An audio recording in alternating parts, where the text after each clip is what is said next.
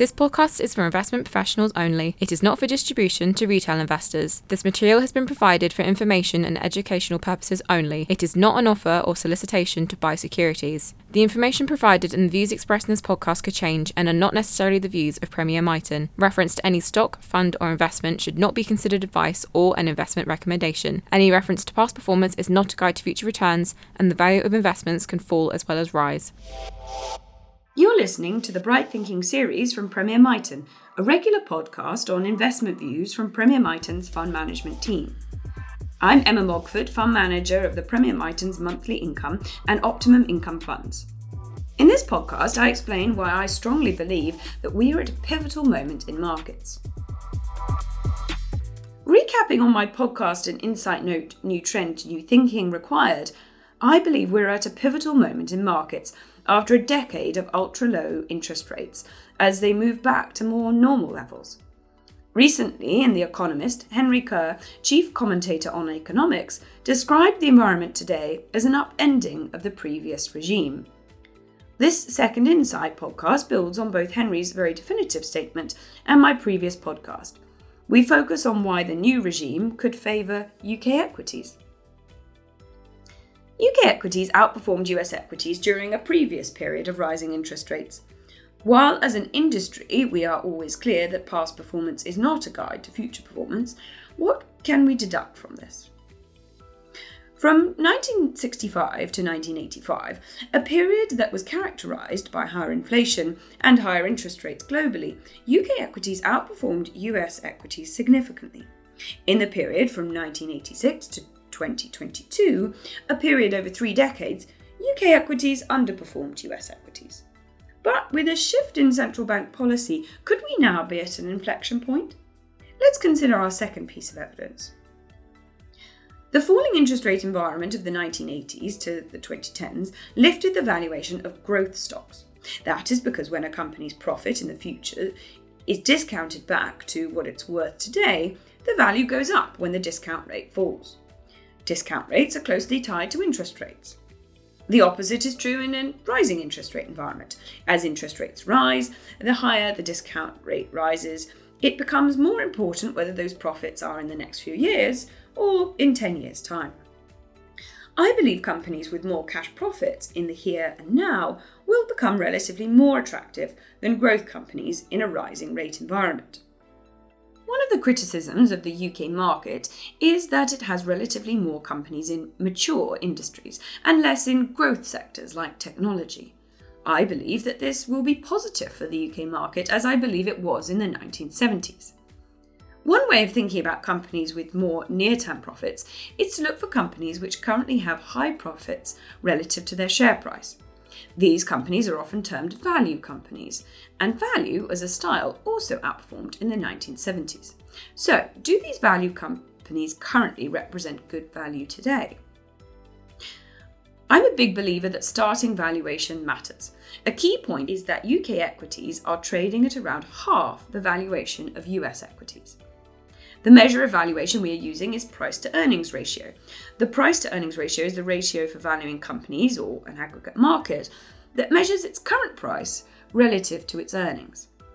PE ratios are used by investors and analysts to determine the relative value of a company's shares, or in our case, an aggregate market in a like for like comparison. According to Bloomberg data on the 20th of October 2022, the price to earnings for UK equities was only 7.7 times. US equities, however, were priced at 16.7 times, almost twice as much. Over the last 10 years, equity markets have been sailing on the trade wind provided by historically low and falling interest rates. That trend has changed, and because of that, I think the next decade for UK equities may be typified by lower returns than we had in the last decade. If this broad forward looking view unfolds, then dividends will be an increasingly important part of an investor's total return. The UK market has a long heritage of distributing cash out to shareholders in the form of dividends.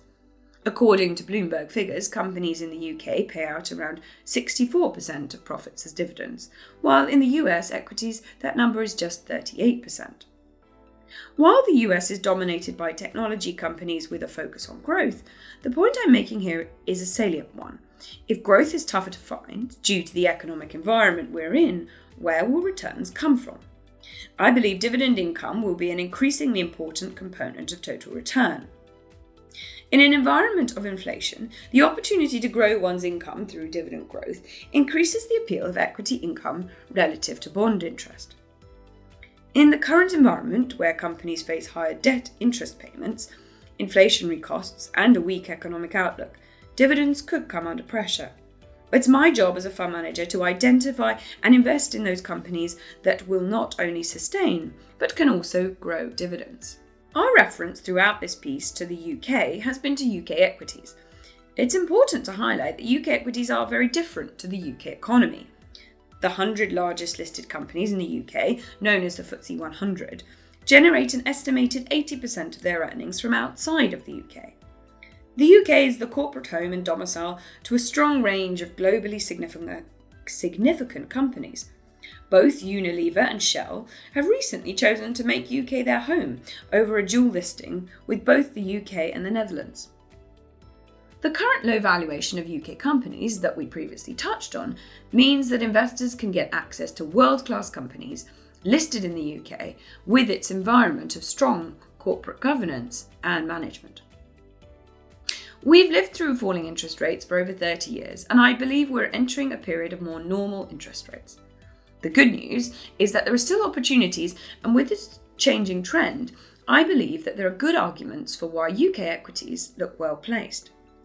To summarise this podcast for you, I believe that UK equities are currently cheap, cash generative, and there is historical precedence for their outperformance. We're finding lots of opportunities to invest in international leaders at a valuation below their global peers. Against a challenging backdrop, we remain confident that the approach we use is distinctly the right one. Our focus on quality at a reasonable price means the companies we invest in have been selected based on good pricing power in the face of rising inflation, resilient earnings in the face of a volatile economic outlook, but also have the opportunities to prosper in this new economic environment. Thank you for listening. I hope you found this episode interesting. Look out for other episodes in the Bright Thinking series. This podcast is for investment professionals only and is issued by Premier Miton Investors, which is the marketing name for Premier Portfolio Managers Limited and Premier Fund Managers Limited, which are authorised and regulated by the Financial Conduct Authority. The value of investments can fall as well as rise.